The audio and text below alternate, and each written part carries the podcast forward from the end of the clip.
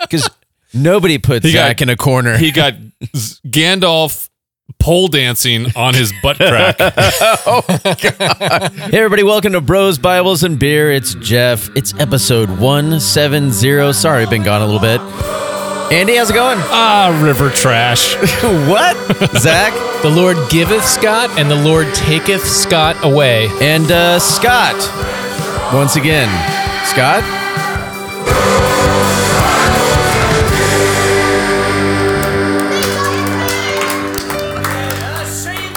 All right. Yeah, so Scott is gone on all even even podcasts now. Any prime numbered podcast, uh, any podcast that ends in five. Uh, so that leaves about sixteen podcasts that Scott's been here for in the last forty podcasts. I'll take your word for it. Although I do hate numbers, so I'll take your word for it. Well, well, I'm the sober one because I'm spin drifting right now, but that'll be over soon. Still on that wagon. Over soon, as in you've got a plan for the near future. I've got a plan for for, the drinks that you have in your hand. Oh, I'm going to take my straw and put it in your milkshake, and I'm going to drink it all up. which is from There will be blood. Mm. Is Mm-hmm. spindrift a play on words with spendthrift? it's got to be not right. cheap, so I don't know what spendthrift is. Well, thrift isn't in the Spend- title, so Spendthrift. jokes on you. Wait, what? It doesn't say thrift. But he, I mean, it was doesn't saying say it's a play on spend either. word. He was play on words. What does it say? Spin drift. Spin. S P I N. S- Yes, spin drift. Mm. Maybe they like take the the juice and they put it in a centrifuge, and it spins around and around and around as I'm doing the hand motion. Drifts the- around. Yeah, and then you get just the good stuff without all the calories. Yeah, it's starting to be unfortunate. Spindrift, if you want to sponsor us, you know, we're we're I don't know. I'll speak for myself. I am a whore, and I will. I'll drink it. I'll drink it, and I'll take your money to hawk it. Yeah, that's right. Welcome to Bros, Bibles, and Beer, potentially in the future, someday brought to you by Spindrift. How's that sound, Spindrift? Sound good to you? Mmm, rolls off the tongue nicely. Uh, okay, What are we drinking? what are we drinking? We went to Bros, Bibles, and Bourbon tonight. Yeah, oh, nice. We've got some Maker's Mark, and then um, that one's almost done. And I'm sure we might tap into a little bit of Maker's Mark 46, which is 45 more than the first one, right? I Yeah. don't know what that means. Yes. Again, I hate numbers, but um, but Jeff, you're drinking Spindrift. We got this. I, actually, we got some beer to taste. Some special beer that Andy got when he was on his annual family trip. You want to say something about that real quick, Andy? Yeah, that's the river trash I was talking about. Nice. it's the it was the for me the 20th annual river camping trip with the family and which boys we've been up there before together as gentlemen and lovers It was cold. My It was- nipples were hard. it was chilly kernville the Kern, Wait. the kern river We were Did you off s- season. Did he? Did he say lovers? It you was hear a, what you hear what you want to hear Yeah, Jeff. you hear what you want to hear. it was a man trip. uh yeah Was I in the wrong rowboat, but it does there's an or attraction maybe the right rowboat? maybe you were in the right one Andy had a little bit of the Cosby pudding he was passing around, so you might not oh, remember much. Oh, much. Okay. you want to go to the river It puts the pudding in the river. that was the end of the podcast. All right. Yeah, so we got to see some river trash up there, but I also had some beer. I had some Kern River Brew Co. just outstanding IPA, and something was weird with it this year. It was not just outstanding. There was, I don't know what they Wait, did. on draft, No, it was in a can? It was in a can. and something was different. something was weird about it. I don't know. It didn't. Oh, weird in a bad way. Not good. Okay. Not good. Weird. Um. Okay. So, but what I did do is I stopped by. We took the we took the route that goes through Bakersfield, California. There should be an opener over there. Just beautiful, beautiful land. If nobody's ever seen it, it's just My it's, home. It's brown and My there's hometown. oil wells here and there. That's oil country, boy. Yeah, that's where that's where uh, there will be blood was born out of. Kind of. It's where Grapes of Wrath Mm. saw its action. So what I did do is I stopped off at a place called Dionysus Brewery and Dionysus Brewery is famous for their sour beers. And sour beers are definitely, oh, there's some sediment in there. Is this the barrel aged one? What are we drinking? So Zach has poured. It is uh, by chance I grabbed one without looking. It is the barrel aged Super Funkadelic. My Yes. eyes are terrible. Oh, a Gose style ale. Okay. Yeah. All right. So this is they're they're famous for their award-winning sour beers, and it's actually the sour beer that got me into sour beers. I didn't know what I was doing, and I tried one once, and it was hot as Really? balls in Bakersfield. It was for a, a family reunion, and I was like, "All right, I'll give this thing a try." And it was delicious and refreshing, and it's it was so sour it made you squint your eyes. So this one's a barrel aged one. I, I picked up a few special ones there. A Gose style ale brewed with sea salt and coriander, aged in oak barrels for over a year, with great. Oh, with spent apricots, sweet peaches, and additional fresh apricots. Wow. That's what my grandpa used to call my grandma. Sweet peaches. And for the listener, if just if you've ever poured some 1040 Whoa. oil, 1040 oil into your engine, yeah, that's, Dude. that's what they're drinking right now. It is incredible, though. I just ah, took my first I'm sip. envious now. Well, you're not going to like it. I will give you a sip of mine. Wow. Dirty, dirty COVID Can mouth. you taste the honey? Which is probably from the peaches. Sweet peaches. Yeah, and the the oak adds a character to it. Having Yes. had the regular super funkadelic, it still definitely hits you back in those little whatever those sour glands are back there. I don't know if it's a gland, but Right in your lymph nodes. pretty sure that's the only time gland has been mentioned. technical here. But uh, wow, it does hit you in the sours, and um, I got hit in the sours once. It hurt for a month. Thought I was going to throw up. Just just got my sours grazed. oh, just, just, just- tweak the edge of one of my it's sours. really hurting. But there's something about when it's hot, even if you if it's not your thing, if it's really cold, if it's hot but the beer is really cold, something about that sea salt. There's there's a Mm. little saltiness to the sour. It can be uh, quite refreshing. So drink responsibly, folks, okay?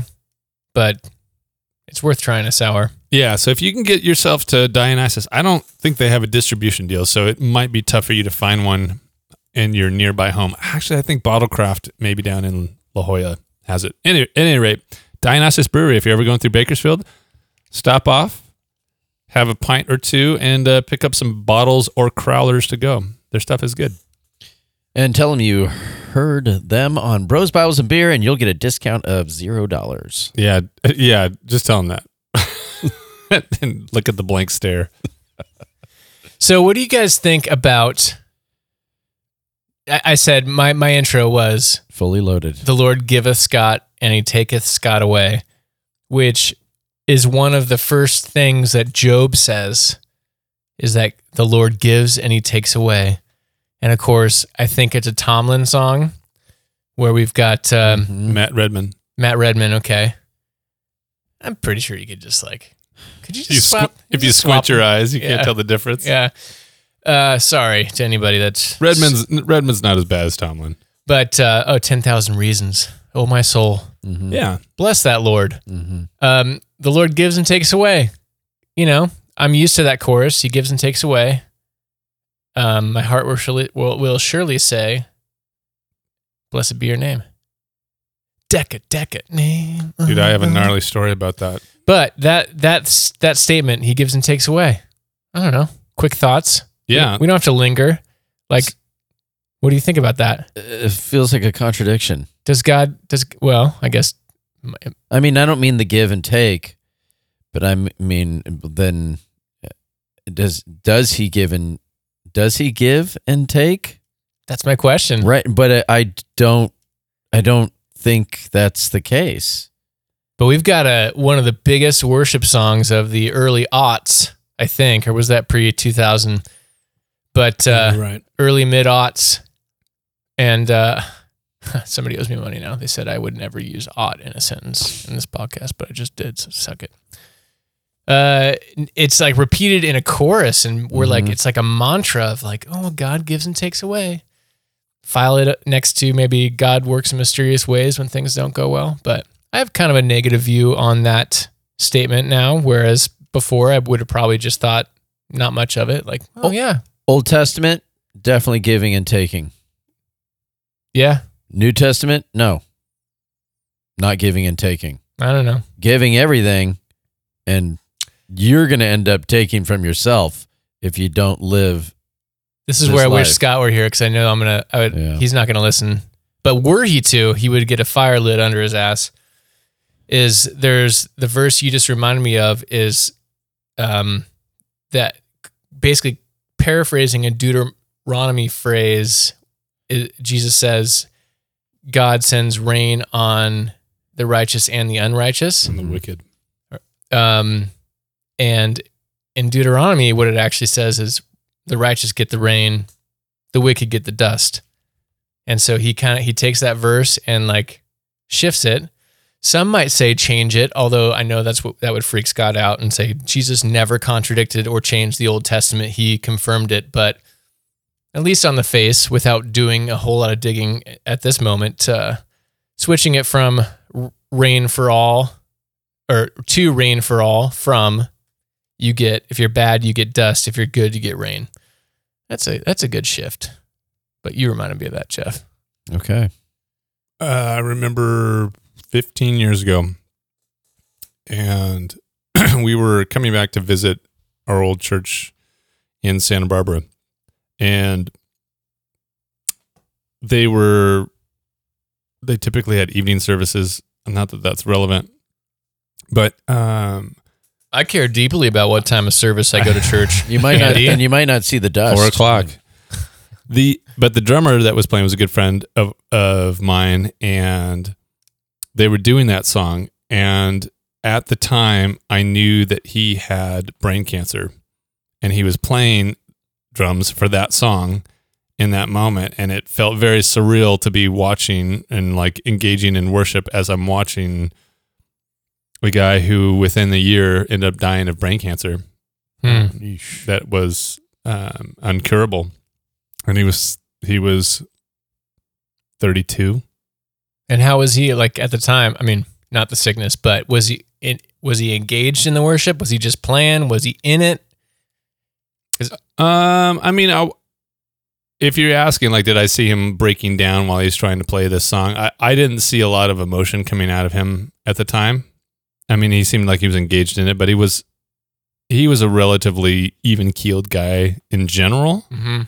but um but i think there was several of us who were catching all of the the context that was happening in the moment and going this is really hard for me to try to yeah. sing these sing these lyrics in this moment yeah. while i'm watching like this play out in real time. It was surreal. Yeah man that's rough Yeah. Because that actually, uh, what that ended up being, and I'm ballparking it at 15 years, but that was the first, uh, the first encounter I'd had as an adult of someone that was a was more or less a peer who died early.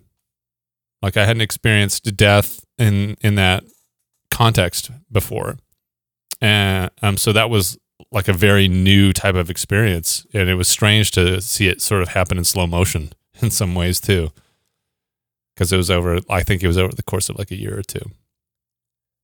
And so how does that make you like what if that's the way it works? Like how does like what if God does give and take away? Cuz I I have to acknowledge the possibility of that being a reality, although I do not believe that is how God works. But if that were true, it leads to all sorts of questions if we're going to follow the logic about the character of God that I think most Christians just don't do because that that would be too difficult. If God is somebody that uh, gambles on life and death gam death i just said death wow life and death gambling for job where satan whether it's the actual dark lord himself or herself uh, or it's a member of a court that's just the the accuser either way like okay yeah i bet you that Job's not gonna. Job will not curse me, but you can mess with everything about him in his life, including, you know, according to the story, real bunny ears. I'm quoting, uh, real people. Just don't touch Job. Like, if God's like that, I got I got issues with that. But maybe someday I'll be humbled. Well, I think part of this goes with uh, those that say, well, God's got a plan. Yes, there may be a, a master plan, um, but the idea of God taking something away and then you say, you just go to the default, well, God's got a plan. It, that is a part of God give and and taketh, and I mean in some people's minds, I think. But um, I was looking this idea that you have, Zach, and somebody said you God may take, but and you think I'm on this path. It could be a relationship, it could be a job, and then it's gone, and you felt like God was presenting that, but it was taken away, but God replaces it with something better if you are really present and listening and following and being faithful. When God closes a door, he opens a window that you can jump out of. you better have a parachute. oh man, so uh, that's good. uh, along the lines of that, what first came to mind, I think the the God has a plan statement is good. Did you want to finish up something before? No, go ahead. Okay. It reminded me of this, which is like in terms of the God takes away. The connection that I I drew was um, the pastor of our church. We can, all, everyone's church in this room. We can say that now that Scott's not here. Everyone in this room goes to this church. Yeah, the only true and Catholic Holy Church. uh, it was he described God's wrath as basically like God kind of removing his safety measures that he's put in place, and that your actions have gotten Consequences. yeah they've come to the place where it's like okay God is taking the safety off the gun, and now eh, you've you've chosen to pull the trigger, and he's kind of g- giving you over to your own devices, which in my mind connects to God has a plan, and in the same breath we can function outside of God's plan. Absolutely. And that's what I meant earlier that we could end up taking Yeah. What God has given to us in in through our own free will and poor decisions or good decisions, things Yeah. could end up I, I put a large Going good or bad? emphasis. I put a large emphasis on human agency uh, of God not subverting uh, our choices. You know, that's where I'm at, I'm at right now. Usually, when I hear God has a plan, I hear and generally I think people mean God has got a blueprint, and that's where I'm like, no, you God has a. If God exists, God has a will, and he he might have a plan, but plans get subverted all the time, Well, for better or worse. and that's a good way to put it. Is it, it isn't it isn't a perfect like step by step uh blueprint document that God has created. It the, the plan like um we talked about this maybe a few episodes ago, Jeremiah twenty nine eleven, for I know the plans I have for you, plans for you to prosper. It was it was point it was less about you're the individual and I've mapped out that you're going to grow up to be a civil engineer and at age 36 and a half you will have twins and they will be like that's not the plan that it's referring to it is an end goal plan which is ultimately you know x thousand years from now I want my this is where I want my people to go Yeah. and you are part of that plan and there's freedom within that and there's there's and it's a range yeah, and it comes amidst like a literal exile and enslavement. Um, I could be wrong, but let's just say that to the Babylonians, uh, and the prophets are like, "Hey, the shit's hitting the fan right now, but basically, take heart, have hope, uh, one foot in front of the other, as it were." Uh, providing hope, prophetic hope. So I think I, I wonder if if we were going to like tie it all together nicely and neatly, the takeaway part, I I could see one interpretation of that would be God effectively removing the safeties of his that that he's put in place, which which is interpreted as God's wrath. So maybe if we're if we're gonna, for the sake of discussion, let's say God taking away in the Matt Redman song could could also equate to God's wrath. Is that a jump? Do you feel like that's maybe not Um, equivalent? I the takeaway Yeah, being wrath.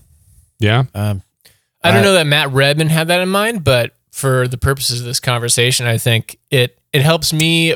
You know what? Let's just call Grasp. him. Hold on, just a second. Beep, bop, bop, bop, Let's bop, text bop. him. Oh, this is Matt Redman. Is he And is he British or is he Yeah, he's- Australian? Who knows? He's Also got one of those weird accents. Am I it right? could be South African. Um, yeah. No, I, I don't. I don't hate that. It helps me swallow that begrudgingly. Like I don't.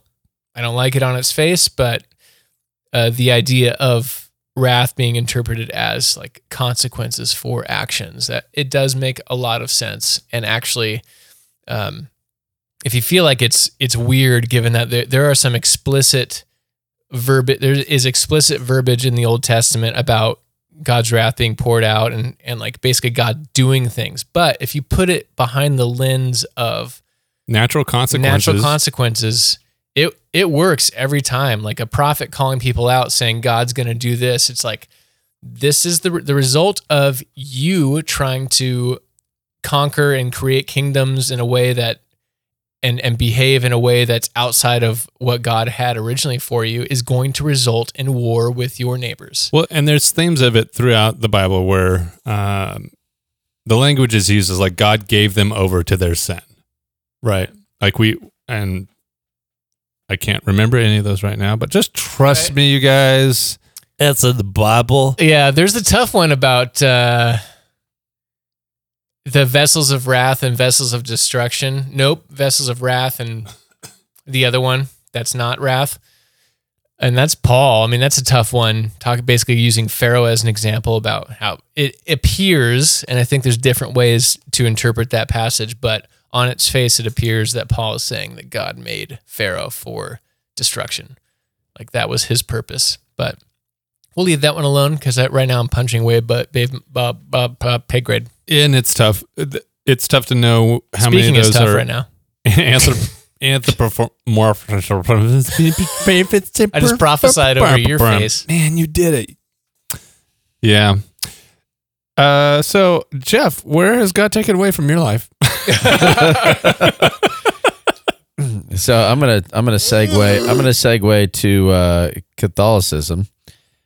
Um, and I guess this really isn't so good. And it probably doesn't have anything to do with uh, God giving or taking, although it might. Um, so my mom had passed away uh, last July, and it's been a little over a year, Oh. and we have been searching for like a way to do celebration of life, and Yeah. we haven't done anything, and and so we've been calling her her high school, which was a private Catholic school, and then they said, "Hey, go. You know, there's the parish is right here, the church.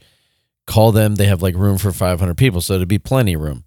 And they got back to us, and the really the the want was or the need was uh, 150 people, maybe.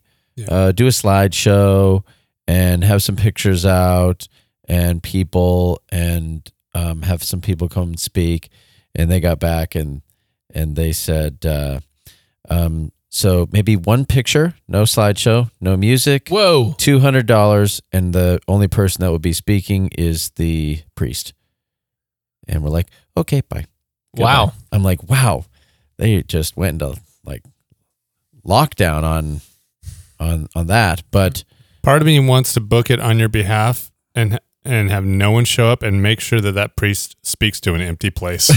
I might pay two hundred dollars just to go in there and be like, "What are you gonna talk about now, buddy?" Do it. Say the whole thing. Just Andy in the You just back be- making just be- sure. I'm just standing. there- I'm just standing. tapping his- Andy's I gonna, paid two hundred dollars. I want to hear the whole thing. Andy's gonna be back doing his best Al Pacino in uh, Devil's Advocate, sticking his finger in the oil with some uh, dry ice and just making it look like it's uh, Yeah. smoking. Maybe have some devil ears on or something like that. I don't Oh, know. Devil ears? horns. Devils have ears. Devil- Hey, whenever I will say, Jeff, whenever your mom comes up, I always get a little. Whether or not I'm smiling on the outside, which I rarely do, I have an exceptional resting bitch face or dick face, no matter. Okay, continue. Uh, Feels like your those are comments. different things. Enjoy Go the ahead. ta- visual. your comments of talking about my mom. Go ahead. uh, it puts a smile on my face. Okay, Whether it's internally, it just it makes my too. spirit smile. me too. It's getting weirder now. The more I talk, maybe stop talking for a while. Well, it's been it. But your mom Go was a delight. It's been almost a year. It has been a year. Yeah. It was a year a few days ago, and uh, I had some like mm, some people like, oh, it's been a year. Like there was this, Yeah. gra- there was this uh, how people spoke to me about the day. Like it's been a year. It there was What does that mean for you? it was nothing. It it was Why? Why? Well, back back um when my mom died, I I had this amazing like my mom did not and I said this, you know, a year ago, my mom lived a life of Mm. just life. Yeah. Like she was she was all smiles. She Mm. brought smiles to people. It's and and sh- but she like gave that Hmm. gave Zach's over there spilling on himself. Uh, gave that uh, kind of DNA Yeah. um, to me, and so and I don't want to. I'm like I'm not gonna s- like sit in sadness. My mom did not live that way. I'm gonna carry this torch, and so you know, not too long after, I'm like I I'm good. My mom passed. It's horrible. I want her Yeah. back, but that's not happening.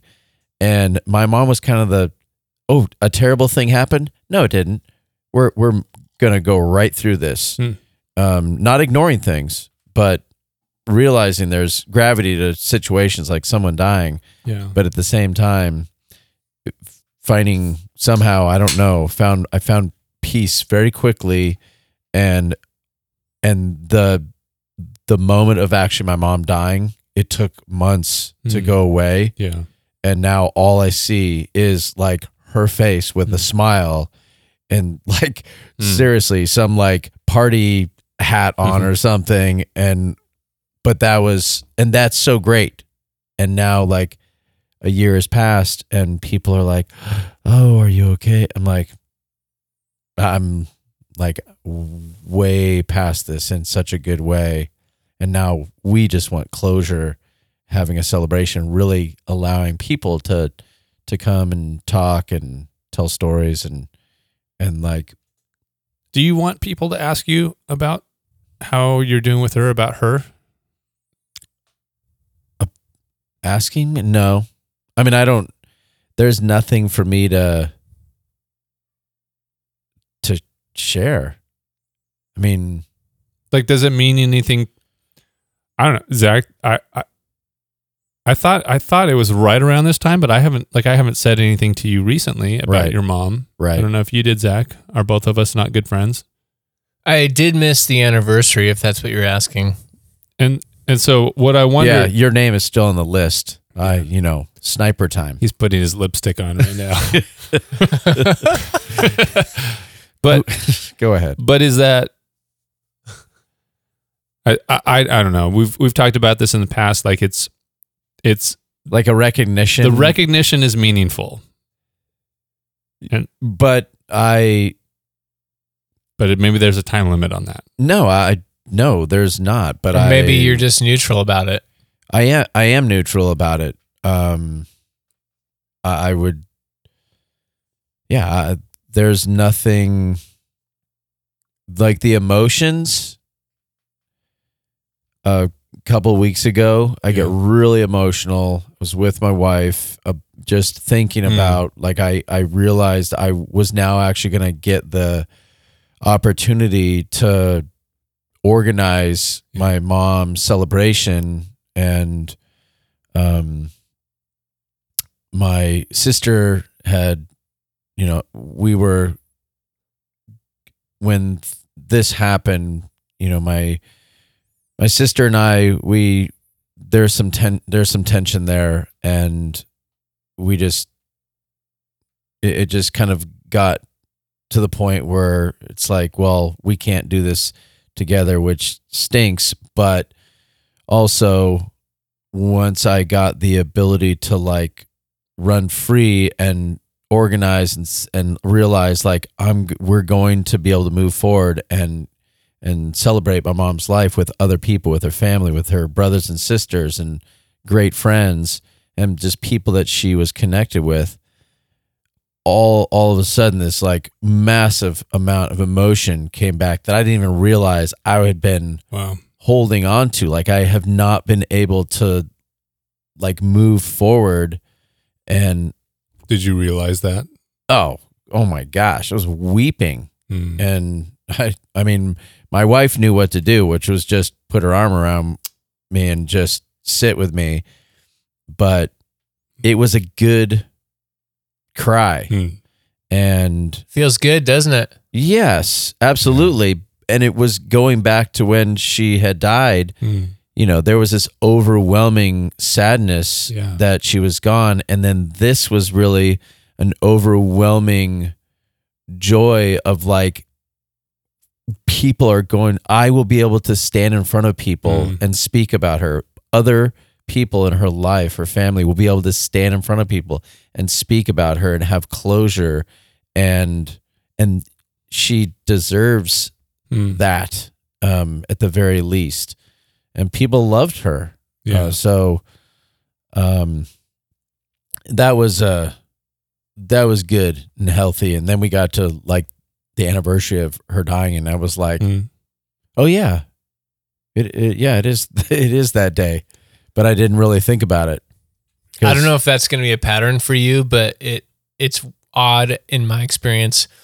Um, having lost somebody, it's been a Mhm. version of that. Like there's often very big emotions, and then when the day comes, whether it's Father's Day for me or for you, maybe Mother's Day, or just any big holiday or big birthday or whatever, any potential trigger point, like the day comes, and more often than not, it's like it's fine. It's not like a like Right. I need to be. It's not like I'm crushed with emotion and emotional weight. It's usually leading up to that, which can it still ca- catches me off guard. Hmm. Uh, it sounds like it caught you off guard, and then once there's like a release and the waterworks come and it's therapy. The, I'll, say that the frustrating part about you, Jeff, and I mean this as a compliment, is that Jeff is the. How are you doing? How are you? One to five. How are you doing? I'm a 5.5. 5.5. Easy. At least a 5.5. And I guarantee you, if I were to ask you when you're sobbing and there's snot coming down and you're just like wrecked and just like, oh, oh God, okay. Jeff, how you doing? Five out of 5.5 out of five again. So good, man. I'm so good right now. Like that's how you would have answered. Um, which is really frustrating to me because I want you to curse God and uh, at least for a minute, and then you can come out of it, but you don't. And I don't want to be nim- manipulative here, but and I think I know the answer. But if we're circling back to your your original question, um, Let go and let God. When- no, no, different conversation. when we lose when we lose loved ones, do you do any of us associate that with God taking away? You know, when we lost Shane, my theology was more in line with. I, I was never a Calvinist, but I would have been very okay with like, God's got a plan. This really sucks. Um, like n- thinking God had a plan in my spec- the specificity of my pain helped at the time. I'll be honest. Uh, I I would not say things or believe the same way that I do now, and in some, in, uh, in most ways, that experience planted seeds to change my faith and how I viewed the world, which I'm I'm thankful for now. By that, do you mean that um, God has God has a plan, and part of that plan was losing Shane, or God has a plan, and in spite of losing Shane, God's plan will prevail? at the time, maybe I would have been open to all of it and been fine with all of it, and just just sort of leaning on friends and trusting. Um, I don't know. And Jeff, you're st- it's still relatively fresh. Like Yeah. for me, my me thinking about God and the way God might work in the world or how the world actually works, it took years to really change. Uh, but I do know that that was a that tragedy was a tr- was a uh, catalyst. That's a So- tough. That is uh that is tough because that's different. Losing a child and losing your parent are two totally Yeah. different things. Because one is supposed to live, outlive you, Yeah. and one you would expect that your parents would pass before you. But Uh, it's like different categories in the grief Olympics Okay, where right, you don't it's- have to compare. but it's certainly not a the the impact. uh, Nobody watches fencing, Zach. Jesus. yeah, uh, what, what's the analogy of fencing to grief? What would that be? Never mind. Let's I'm- not do that. Swimming to fencing. I, I I certainly don't think God takes away our our loved ones, our friends, um, to teach us something. I think it's definitely how do we respond as believers? Do we like I hate God, I'm gonna hate God forever and ever and ever. And and I I maybe that's not the best response. But who knows? Maybe in all that hating and pushing away and putting up walls so you're like i'm never letting god in again later on 40 years from that point all of a sudden all of that were just the digging in life and creating a mess to where all of a sudden you have a great awakening and god used all of your crap and hate to create something incredible that nobody ever saw coming Yeah. or maybe it's as subtle as you know you just responding and hold on. Yeah. you responding like my mom dying and me not too long after just having the realization that my she lived an amazing life. She was a great person. And for people to hear that maybe that is the window not that they're going to jump out of but the window that they see god like wow. Mm. like my my mom believed in God. My mom went to Catholic church. My mom instilled some really great qualities in myself and my sister, and and one of those things was, you know, for me was to be like I'm just kind of positive and I have energy. That came from my mom, and in those terrible moments, like yeah, I'm a five point five out of five. It was like Mm. yeah, that's me. A- absolutely. Yeah. And people would say, Where does that come from? I'd say, God somehow has passed something through Mm. my grandmother to my mom to me that is an amazing gift that I cannot, I cannot not use it because that would Yeah. be awful. And it's great to just be on top of the mountain and just begin your knees knocked out from me and be like, I'm not going anywhere. Mhm. I'm gonna stay here and we're gonna fight on. Mm. That's kind of the fun part of living this life. I have the subtitle for your book. I don't know what the title is, but the subtitle is Found, Finding the Mountaintop Moments in the Mundane. And the Hmm. title of the book is Balls to the Wall. Yeah. so one one more thing, and then maybe we can move Yeah. on if you guys want to. Which, what, uh, how is that saying even? What? balls to the wall. Who even does that? I don't know. Like if you take that literally, what? What does that even mean? Okay, just stay right imagine a there. crazy Here guy comes just the mallet. Why, jumping off the wall and making Why? sure his balls made contact every time. why would you do that? I don't know. Picture that. It's not. Or you're. If you know the etymology as a listener of balls to the wall, go ahead and leave us a voicemail at anchor.fm slash bbbpod. Thank you. That's three B's. Now, I, I bet it's a sports reference. Oh, like you're going for the uh, home run and you're going to try to catch it and you run into the wall. It's probably a highlight. I think it's from hockey. highlight reference. There's no wall. So, Sorry. no, it's all right. Um, the, the phrase, oddly enough, the phrase, uh, not everything doesn't happen for a reason, but everything happens is way more helpful to me Mhm. than uh he gives God gives and takes away. Mhm. Well, Or God has a plan in this.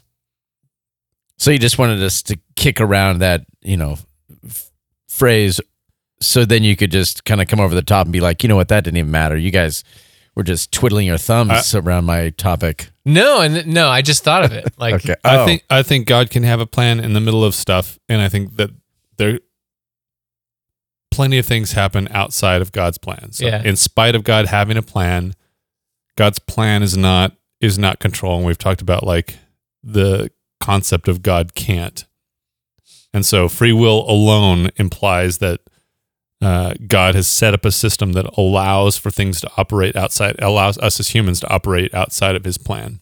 Right. right. So I, I'm okay with that. I will say this: the one thing while you were talking, Jeff, that stuck out in my head was I've experienced both reactions, like both sides of the reaction to people who have demonstrated really strong faith in the midst of tragedy. Meaning, I've been impressed and I've been off put. Mm. And usually the off put is like, you're not questioning this enough. You're not real. You're just like glossing it over and being like, well, you know what? God is good and it doesn't matter. I will back you up. That's exactly what that person sounds like. Yeah. Exactly. Every time. and it and and the other one is this sucks and God is good. And I think I resonate with that kind of statement Yeah. so much more. That's like the secret wisdom of it. I, I confess, me not liking the uh, original statement um, gives and takes away. I, I grew up taking everything pretty literally that I read in the Bible. Yeah. And and so even now, the the reason it's triggering is because there is that baggage from Mm. the past where things are hyper literal. But if you do a 30,000 foot view of this phrase, it can be true in all kinds of different contexts. Um, there's almost like a stoicism to it where it's like, I, I can't control the day to day. Like whether, like there's a, there's a non Christian or an atheist version of this kind of wisdom that would be super helpful. It's like life can throw a lot of things at you. Um, life gives, takes away. The universe gives, takes away. Like no matter how much, what's, no matter what the literal tr- truth is behind why things happen, the acknowledgement of I cannot control this, and so what? What's the next step? How do I thrive now in my current circumstance? There's that's like the deep wisdom that I, that I can agree with about that phrase. My last comment, and it is towards yours and to what Andy said, and that is the the person who says, "I, uh, you know, God's good and I'm moving." Right. It's, there's no humanness to that. It just doesn't seem like there's hu- like you're not reacting like a human would react. We were given emotion. Mm. We were given like you don't have to be crying all you could be holding it inside, but someone holding it inside would not I wouldn't think would say, "Well, well God's good." It's like you either like there's a person who shuts down Yeah. and clams up and you they go in a cave and you don't see them for months because they're devastated and they don't want to share Yeah. and be emotional in front of people and then you know there's the the other side but still with that and that you're getting this reaction um to you know some something devastating but uh, the I, I like anyway I like people being honest with recognizing the the pain of the tragedy and recognizing the goodness of God in the middle of the pain mm-hmm. of that tragedy. And if you can hold those two things in tension, it's not always easy to do. I will say this. I think it's I think it's a sign of maturity when you can take those things to God and like be angry with God about them. I agree.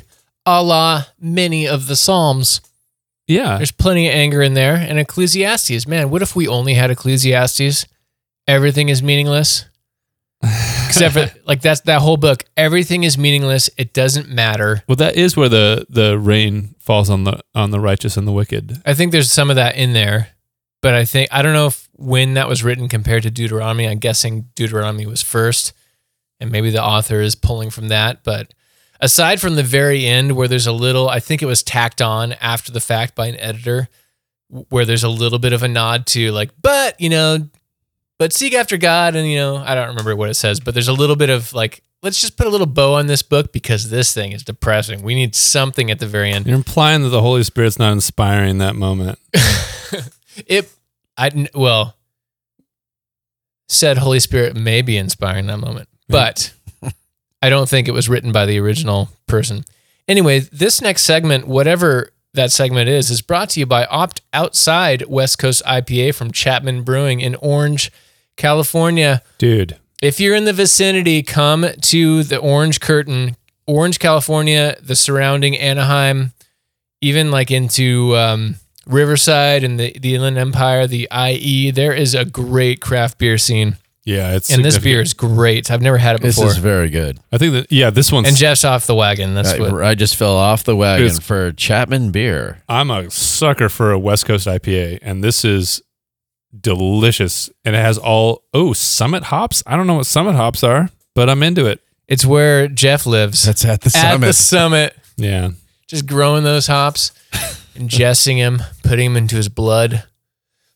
Actually, anally, you really get the bitterness. Okay. So do you, Andy? This- do, you, do you have a question for us? I do have a question. We were going to try to do this up front, but we'll put it at Sorry. the back end. That's okay. That's what Are he ready? said. Yeah. What? if you were he almost did Kamala if cackle. you were to get a I had two versions of this that I wanted to word. If you were to get a tattoo oh, Jeez. of a present day or biblical figure, spiritual, who would it be Hmm. and where would you get it? So we're thinking like a face, You know where would be recognizable. What I'll do is I'll allow you to design your tattoo right now.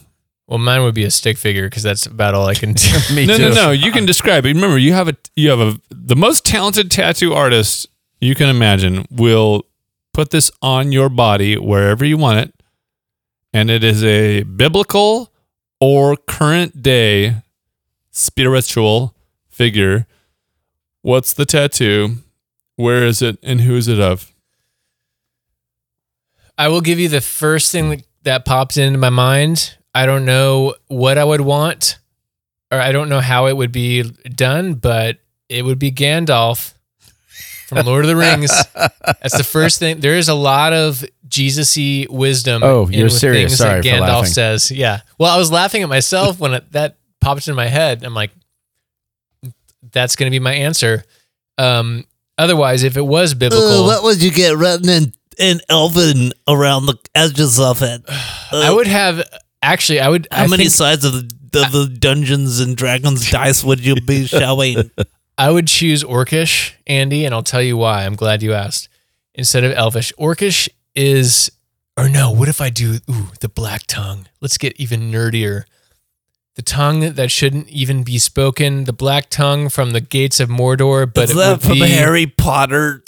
what I would do is take some of that badass wisdom that Gandalf has to give us, which is inspired by bigger things in the actual story, as I'm sure J.R.R. Tolkien would say. Him and C.S. Lewis were buddies, Yeah. close buddies. Actually, C.S. Lewis brought him to the Lord. They both had letters for first names, yeah. just letters. Yeah. And actually, they got in an arm wrestling match with George R.R. R. Martin. And I'm just kidding. I just wanted to say extra J.J. Abrams. Yeah, J.J. Abrams was there. It's your turn. R.C. Sproul, Oh, I think. R.C. Sproul got an invite, but he couldn't make it because it wasn't predestined. But it would be in the Black Yeah. Tongue. I don't know what it would say, but it, it would be some of the wisdom from that movie, and where would it be? What would the wisdom be? and it would be, but it would be like the good wisdom. So it would be redeeming a language that the good guys couldn't speak because it was so angry. Run, you fools. Yeah. It's fly, you fools. But uh, I, I, at least I think so. You're not as nerdy as me.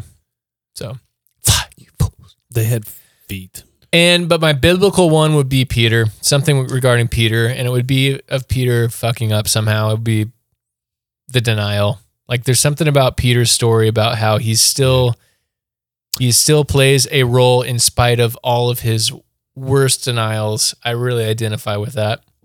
Dang man, I'm gonna I'm gonna inject two songs from the same album that I recorded with my buddy John into this into this episode. There's one for the uh for the Ecclesiastes, rain falls on the right and the wicked, and then there's another one. Cephas was also Peter's name, and we did one of those songs called Cephas. I'm gonna I'm gonna insert them. My name is Cephas. Oh, Cephas from Planet of the Apes with Mark Wahlberg. You know, that was the name of the ship. Did you say Marv Wahlberg? Yeah, Marv Albert. I'm Wahlberg. What about you guys? Uh, so you it could be anything biblical. It could be a biblical figure or a modern day.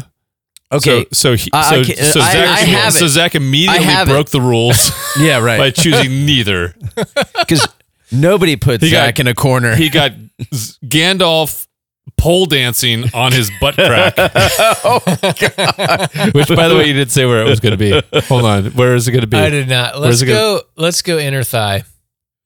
And That's wrong. I can you know. describe it a little more? Actually, how about my IT band? Where's he going to be the holding thigh? the staff? Outside thigh. outside thigh? Wait, inside thigh, Outside holding. thigh. What- oh, outside What's, thigh. Yeah, and what's he doing? I, Just holding I don't his know staff. yet. You you this. you need to think this through because we're getting these tattoos next week. I've already I've already booked the time and paid for it. I gotta look up the black tongue. Okay. Before I forget, Maybe you don't want to do that. so do Don't either of Google you for do either before I answer? Do either of you have tattoos? You know this answer. I do. Mine's very meaningful. Okay. I Okay. don't. It's a two trees. Okay. All right. So I will never get a tattoo. Ooh. But Um, if you were, If you were, It would be a serpent and it would be on my heel. oh, oh, shouldn't it be under your foot? Well, uh, yeah, I mean, un- No, it's biting I'm his- sorry. The, oh, like on your heel, like, like, yeah, underneath. underneath. Serpent shall oh, so bite. you're literally. no, no, Yeah. he said this. That's uh the serpent shall bite your heel and uh right. That's uh Genesis. Yeah, but then the serpent gets crushed. head of the serpent. That's right, what you're thinking, right? Right, It's head like of the you're serpent. crushing the serpent. Right. It would kind of be Oh, semi decapitated with blood. which means you would get a serpent. You get a tattoo on the bottom of your foot That's right. which would be amazing for the first 10 days or so of until it wears off. yeah And in this scenario, you need to always get it touched up. but you're not a oh. hobbit so you wouldn't need to shave the bottom of your foot which is nice it's a good feature All right, that's that's not the biblical. All right, I didn't see that one coming. So you would get a snake tattooed on the bottom of your foot. Yeah, and It's I more- I don't hate it. I No. thought of I thought of everything, and then I thought You thought of This- everything. I thought of like all the biblical bet you figures. didn't think of No, no, no. All of what I would choose, and I went through I got some of the apostles, Jesus, Moses. There were many people I thought of in a moment, and then I thought crushing, crushing the serpent, and uh, Oh my gosh, that was it. I'm gonna, it, it also I'm gonna self-edit the Moses one right now. I'm not gonna say what I was thinking. i think you should given Nope. the fact that you said that you have to I'll tell it's in you the off- bylaws Oh. it's in the freaking bylaws andy you have to speak it now Well, you know, the burning bush. am i right Jeff's looking at us I like, thought "What are you fire. talking about?" No, no, no. I- I've got you. Yeah, But sorry, are you doing the sorry, mom and dad. bush? I know you listen to the podcast. Moses? You're not that sorry. It's biblical. The bush was burning. It shall not. It's burning, but it's not consumed. Now we know where it's located. Yep. Continue. Wait, me? Is that it? Are you done? I was done. All right. Let's get oh, to Andy. I was going to get Mark Driscoll riding a broomstick on my uh, tramp stamps location, but you guys went very different directions. R- that is exceptional. I'm kidding. Say more. But Go I ahead. thought it would have been great. because it's ridiculous. It would be great. This Yeah. is the shock and awe part of the Yeah. podcast. No, but it'd both be of more those things. appropriate though. And if you know enough about Mark Driscoll, you'll probably know where I'm going. And forgive me, but I'm not that sorry. Uh, the broomstick is his penis, and he's holding it, and that's what he is writing um, in a throwback to one of his comments about if you're if you look in the mirror while doing certain activities as a man by yourself, that you are committing a homosexual act, and it tickles me to think of Mark Driscoll We in will- that position on your lower Yeah. back. We're gonna edit that out. Oh my gosh. Okay, what's your real answer? Um, You'll have to I only, It excuse- your I, only- I know, I know it was my question. I only You'll thought have of to silly, excuse I me thought for of one silly minute. answers. Okay, Jeff's getting excused for a minute. Just one minute, but I'll be listening. All right, you'll be listening. Tune in. So will God. Yeah. No, I only thought of a silly answer. I have I have my tattoo. I actually don't feel like I need to get another tattoo. which is probably pretty rare. I do have a little bit of. Um, I don't have any tattoos. I think if I never get, and I'm not against tattoos. It just hasn't happened because I'm a world class procrastinator. There's a little bit of, of me that thinks if I got a tattoo, it would lead to a lot more tattoos. There's and, a window. and so I thought about. So if if you get a tattoo and then you wait long enough, you're, if you you're wait, safe. yeah, if you wait long enough, you're safe. But there's a there's a window where when you get it, it's like, okay, yeah, well, we can just do this now because we've done this. Right. I don't know why I'm speaking as if I'm a collective. You, you are a tattoo artist. There's there's many of us here involved. He is But, Legion. if you're uh, listening, he is Legion, and there are many of him. Yes. So I think um yeah, no, that there that, that there's some there's some psychology that's involved there that eventually like if you can just hold it out, you'll be fine and you don't need to do that. On the flip side, I know far too many people who have gotten the first one they're like, "Well, I've broken the seal and let's go do a bunch of other ones," which I think that there's a decreasing relationship to the quality of the tattoo and the uh, quantity. The more you get, the worse they get. Yeah, I could see that. I could see that. Yeah, but I'm not. wor- I'm not anti-tattoo. I do think there is a part of me because I'm a little bit nonconformist. Uh, is that that thinks Stay s- pure. stay tattoos clean. are so cool. Uh, no tattoos is the new tattoo, It- and I'm waiting for the moment where people see no tattoos on you, and there's a little bit of like, wait, what's this guy about? So we were at Watch yourself around him, kids. He doesn't have tattoos. The, we you're questionable. This guy's sketchy. Look at him. His skin is clean. it hasn't been invaded yet. We should be concerned about him. Uh, we were at the local outdoor mall recently, and noticing that there was a. I caught like mm, I feel like it was almost generational, but I think the there's there's a the tattoo may have a water line that that of of age right now, and I noticed a lot of people where I was like, I don't see any visible tattoos on these people. All right, that and I felt like that was a good thing. And I'm not trying I'm not saying that I don't like the tattoo that I got. Mine was very meaningful. My wife and I got it and we thought about it for literally 10 years. So, And is it identical? uh they're almost almost identical. The only difference is I got the Yours has a penis. yeah. And that's the difference really cuz you know men and women we got biological. I feel like there's a, a burning bush comment, We- but I won't. I'm not gonna make it. Some Boys might. I'm have not a gonna make it. penis, girls have a vagina. We got uh, we got anatomically correct trees tattooed on our shoulders. Uh, no, the story is uh, the the 15 second version. Uh, we met in Santa Barbara, started dating in Santa Barbara. In as you're driving into Santa Barbara, there are two trees that exist that. As you're driving in, they have these like weird curves, and they follow each other's curves. Are they and you acacia? Acacia trees? Occasionally, uh, Nice. No, they're not. But you can you can't tell it's two trees until you like start to pass them and then you can see the two trunks. Mm. So it's pretty cool.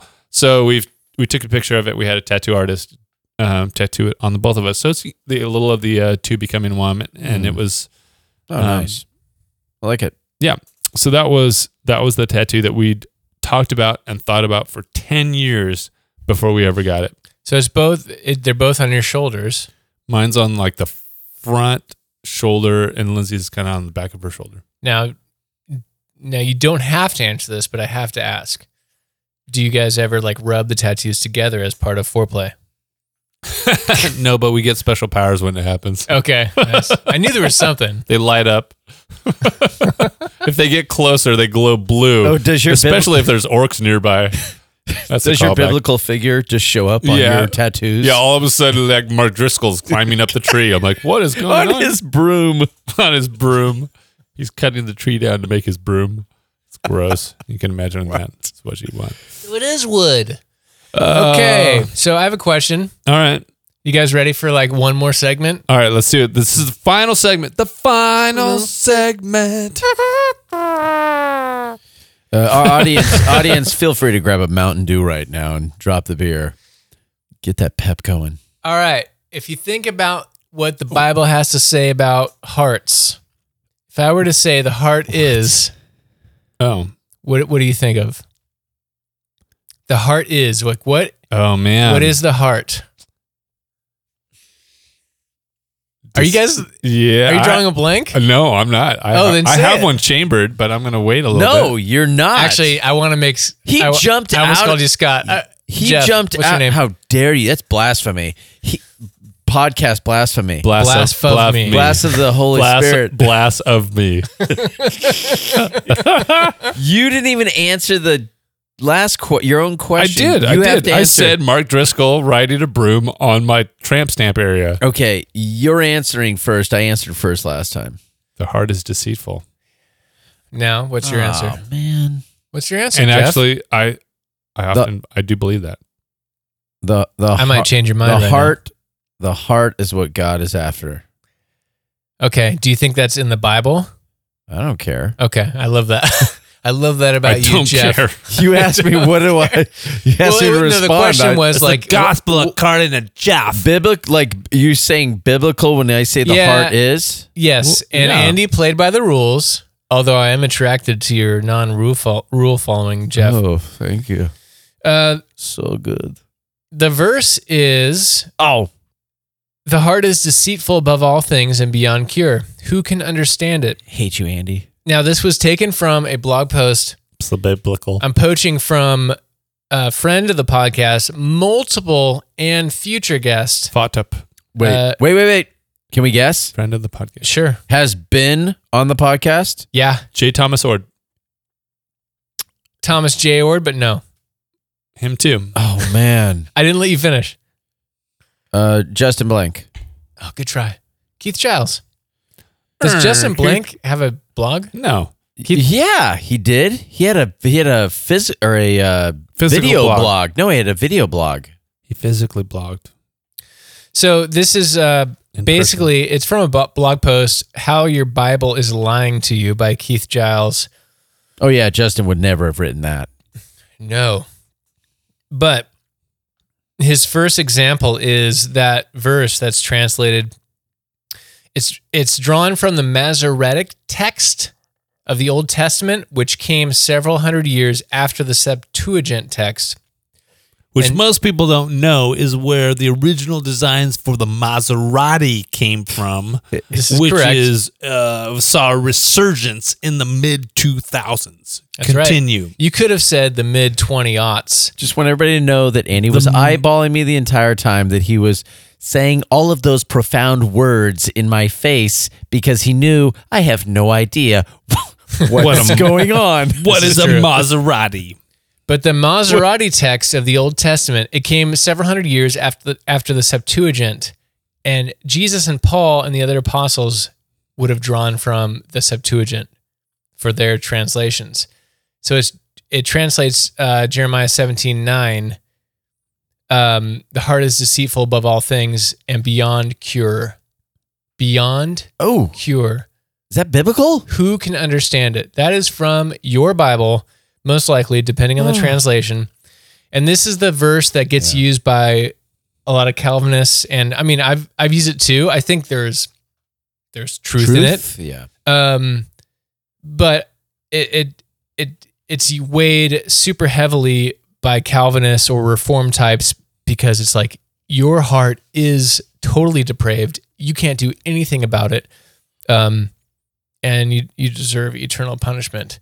Uh, you're totally depraved. There is no nothing good about you in yourself, basically, and they use that verse to to uh, to do that. But I'll read just a section. He says, Now, most of us who have grown up in the church know this one by heart.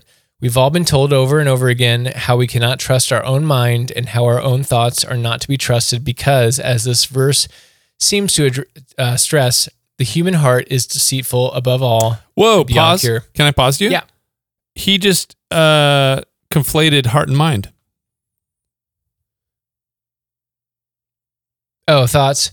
Yeah, but Uh, but is the heart and mind different? yes, 100%. Does Are they connected? Yes. But are they Okay. different? Yes. okay? And Keith that seems Giles, like that would be a huge conversation to dig into that I, I'm afraid of uh, doing right now. But Oh, keep going. I for sure believe that. Yeah, The- I would love Keith Giles in the room, and I think Keith Giles would s- would agree to that as well. When Yeah, yeah, he people probably say would. where, you know, like, how's your heart? It's your thoughts then. But it's So- basically No. you're wicked. Your heart is wicked. Why does it At its say love the Lord your God with all your heart, soul, mind, and strength? It makes differentiations ah, between those Gosh, things. darn it, Andy, you win again. B- yeah, it, because There's- it's getting at like a lot of different things, and that's true. But regardless, the heart is deceitful, Yes. and so Which I bet there's a translation that says the heart can be deceitful. but is that really what the text says? I'm re- reading again. Ooh. Or was this verse altered in some way between the time of Jesus and this much later translation? Well, if we turn to the Septuagint for the same verse, we find a much, much different message. No. The heart is deep beyond all things, and it is the man. Even so, who can know him? My brain just blew up. Is the man? Basically, like the heart, like, I think that makes sense.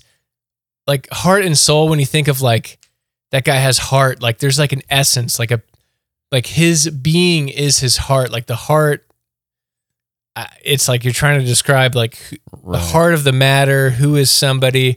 That's what I thought of when I heard the heart is the man. But I don't have my phone to. Oh, to bring up your faulty translations again, I got it. Let me turn to second hesitations. now we are not. We're obviously starting to land the plane, Right. And this could be a teaser for future talk about the differences in translations. It'd probably be good with Scott here. um, no, shut up. I went to Bible school. shut up, Jeff. Well, I mean, for arguing The point being, in I'll- circles. The point being, translation is tricky and translators have agendas. That doesn't always mean bad, but You're assuming that God can't use those. y- that's not what I said. You're doing an excellent Scott right now by saying something I never said, which was terrific. I appreciate that. You know what the word imply means.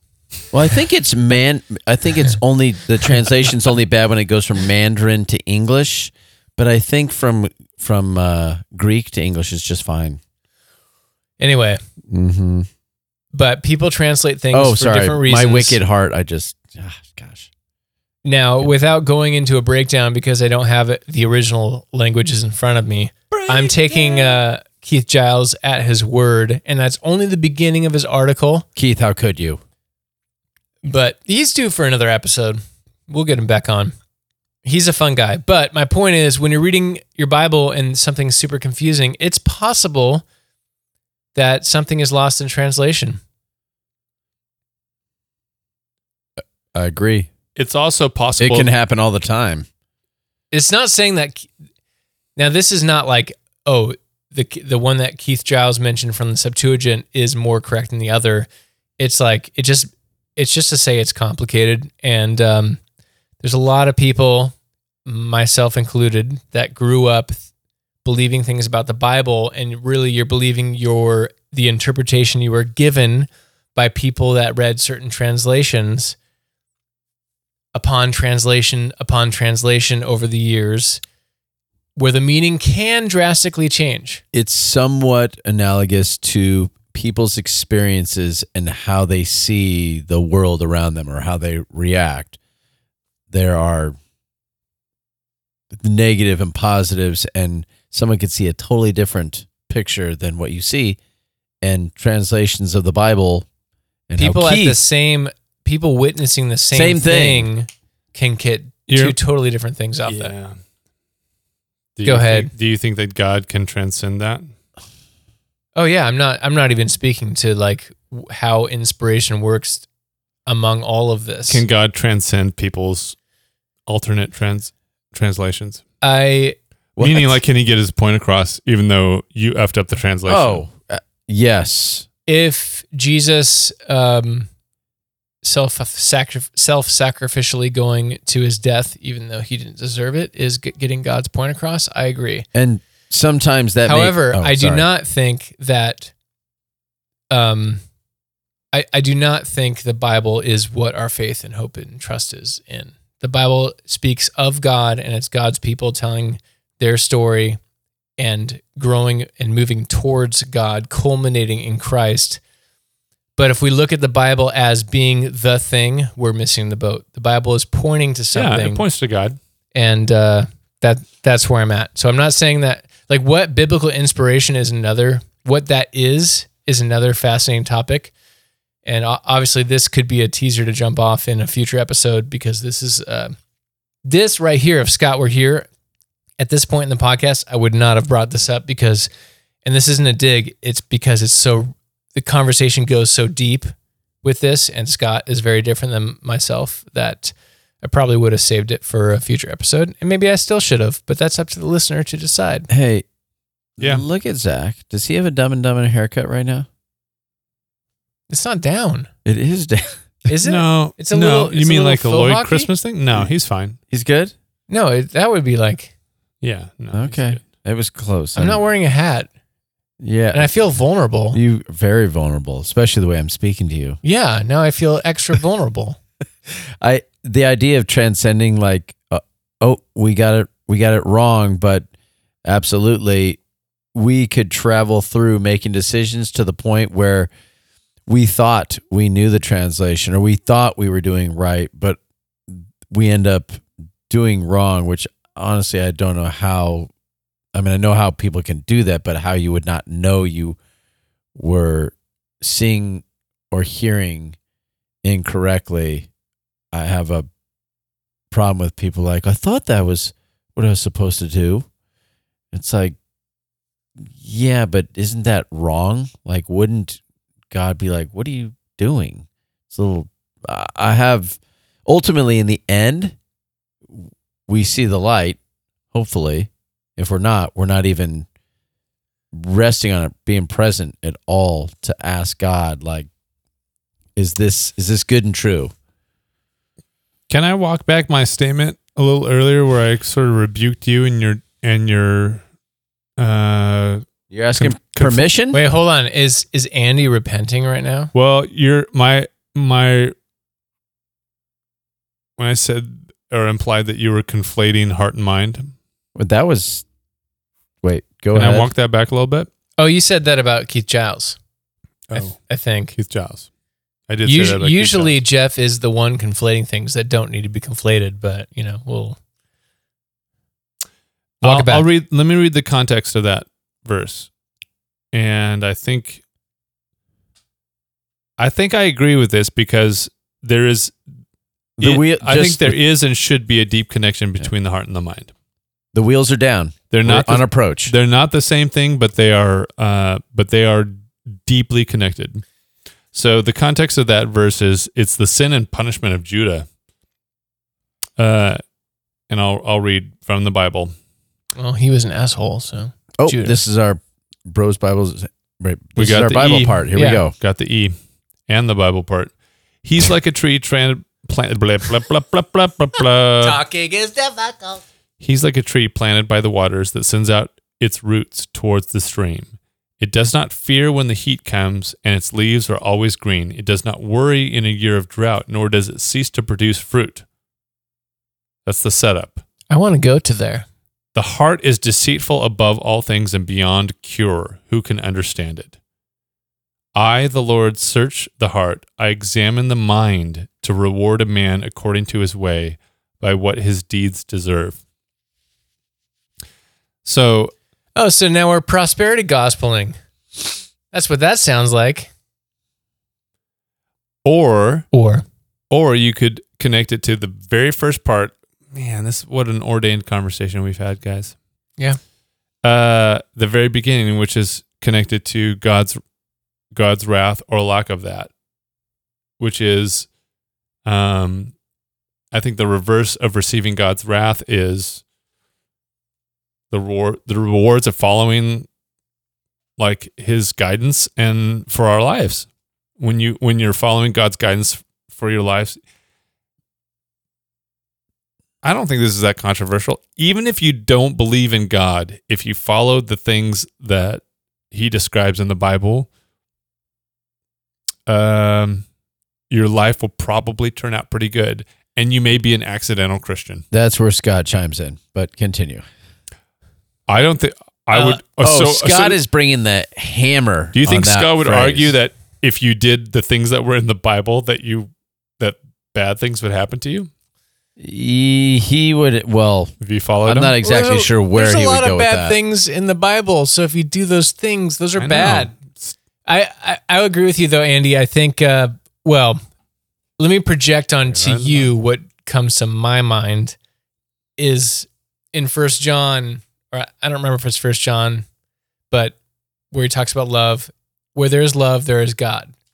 Uh, that universal truth just keeps me keeps that faith train rolling for me, which is where there is love, there is God. So no matter how it looks, no matter what label it bears, where there is true self-sacrificial love and help for the other, um, that's where God is. yeah, And I think that's a little bit scary for, you know, I'm for my conservative self in the past, like that that phrase would scare me because it's too open, it's too vulnerable. It, you want you want things to be like, oh no, this is the Christian thing. This is this is the correct thing. But I think we miss the point and we miss uh, where really good things are happening, where God is moving in circles that are not quote unquote Christian, be, where there is true love happening and true service happening.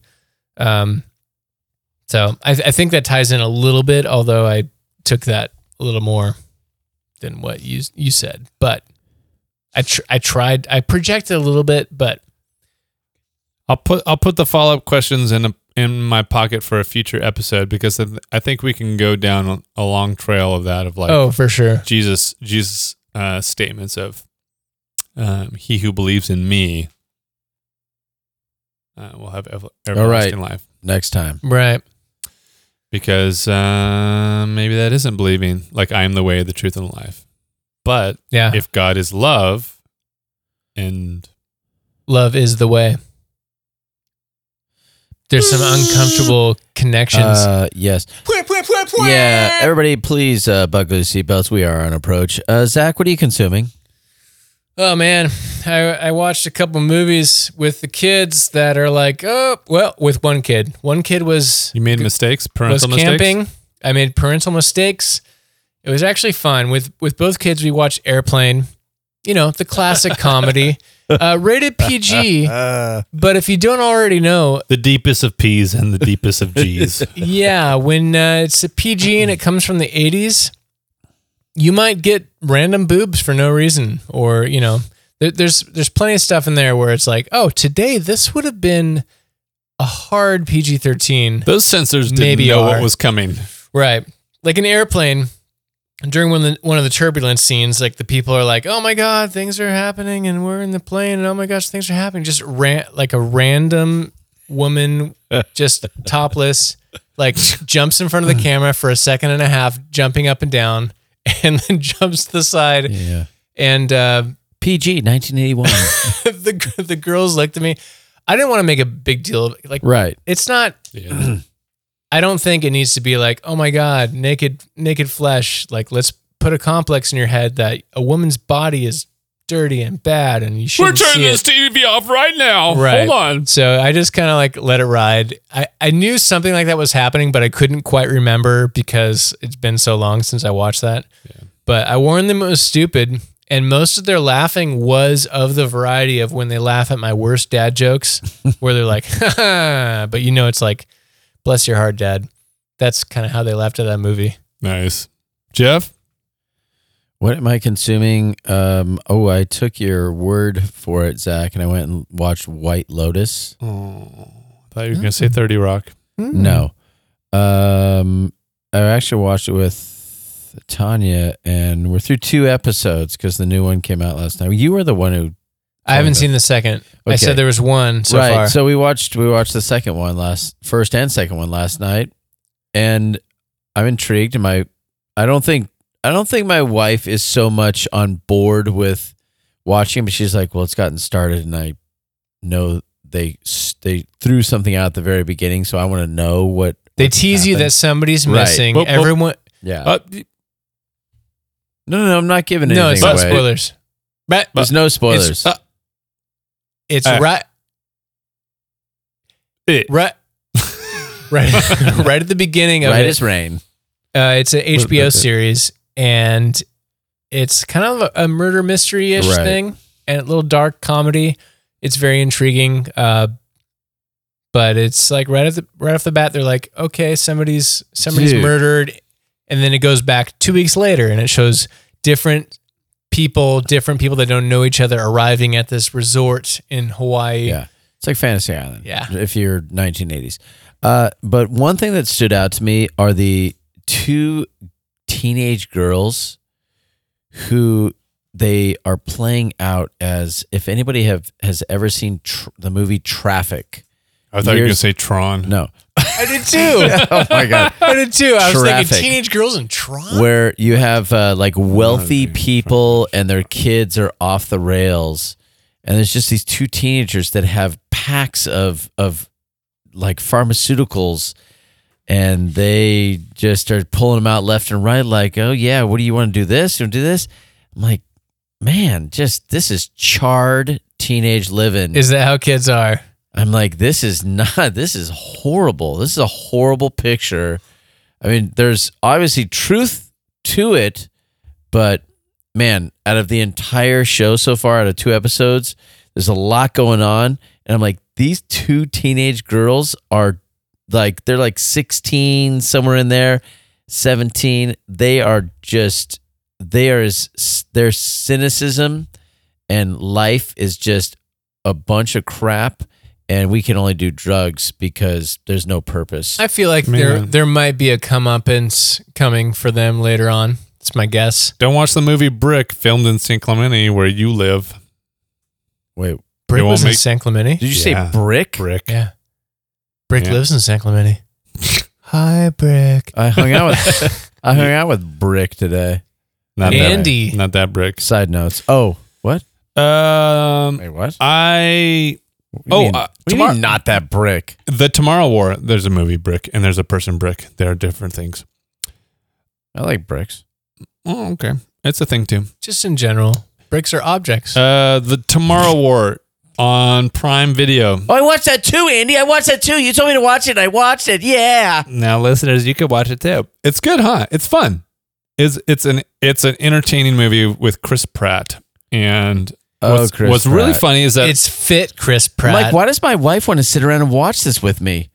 And she keeps gawking at If you're looking Chris for Pratt. Chris Pratt from Mouse Rat, dude. He Not takes happening. off his shirt, and I'm like, "Oh, I'm so out of shape. I'm sorry, my wife. I'm so sorry. I don't look like Chris Pratt. Chris Pratt's so hot. wow, we need to talk about that in a future episode. He's like 40 and he's ripped, ripped. Uh. it's possible, Jeff. You're not 52 yet. I'm a gym teacher, though. so I watched that and I thought it was good. Oh, I forgot. I liked it. And and my wife was gone, so I watched I think I watched that Wait, your one. wife was gone. and What were you watching? Venom was the other Oh, one. okay. I watched I watched violent action movies that I was like, no one's gonna enjoy this while the kids are gone. Venom. And oh, that uh, reminds me. and Venom was good too. I don't even know what that is. Where where would I where would I find Venom besides in On my Prime snake Video. on my heel? On Prime Video. This section of the podcast has been brought to you by Amazon. Oh, Amazon. Dude, to use a term, I, I, well, you watched Venom, and that reminds me, I watched, uh, I watched Joker when I was by myself. Ooh. Everyone was out of the house. I'd not seen the Joker yet. I told you And my Joker story. so right? good. Yes, yes. Bile. I will never watch that movie again. I don't think, and I'm okay with that. to. Yeah, you don't need to. But no. at the same time, It's good. I'm glad I watched it. Yeah. It was well done. oh, you did Trump hands with the, that. Wow, the guy, the guy, uh, what's his name? I'm blanking. I almost said Heath Joaquin Ledger. Phoenix. Joaquin Dude, Phoenix. amazing. act he his acting dare i say balls to the wall Absolutely. like he acted his ass off and uh but it's disturbing and a lot of you have probably seen it i don't need to see it again i'm okay with that For the listener, my Joker experience was the wife and I went to go watch it in theaters Pre pandemic. and right at the moment where the Joker commits his very first murder. spoiler alert Spoiler alert, the Joker commits murder. he likes killing people.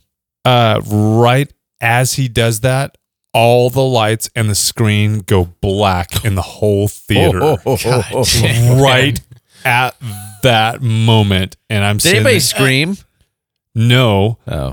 but like you guys remember 10 years ago, oh like yeah in, in Colorado? Colorado, Yeah. there was a Batman movie and someone went in and shot up the theater. and i think there was i don't know if it was previous to when you saw joker but it was when joker came out in theaters there was an incident at a theater that turned out to be not a thing but it was like kind of like your moment where the lights go out it was like people started to flood to the exit because it was like It oh was my god weird, it's another yeah. one of these And it was weird because you think as like when you read back when you read those accounts happening, you're like, oh, I would have been so much smarter in that moment. I would have totally d- done all the Bear Grylls related things and gotten myself out of it with my survival skills. right And but in reality, you're like, hey, so is there an employee gonna Turn- come and turn on the lights? What's when is this, this gonna? better not mean that the air conditioning is out like somebody make sure I it need- stays cool Can I get a re- refund for this because this is really interrupting my experience?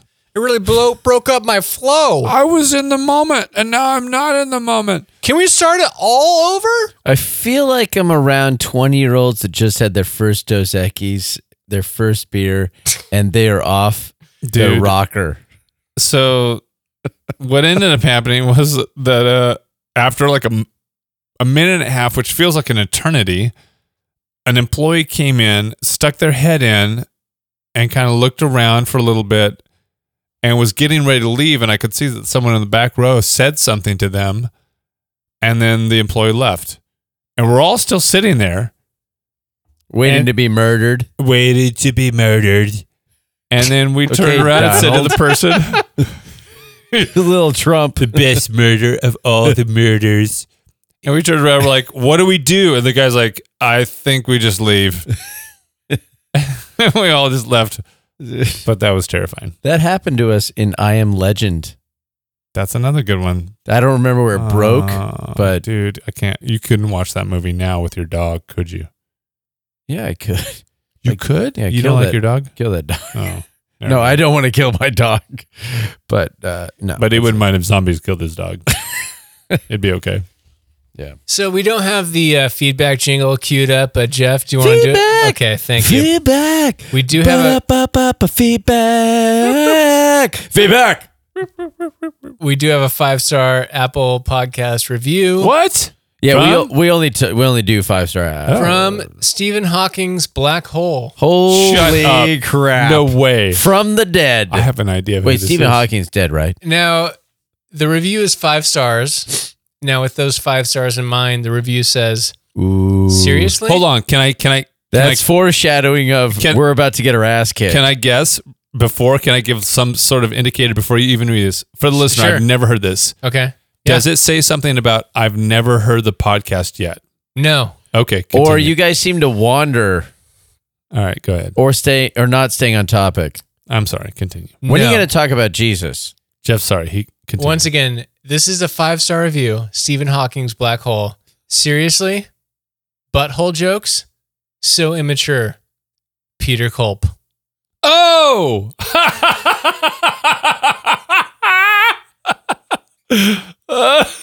Seriously?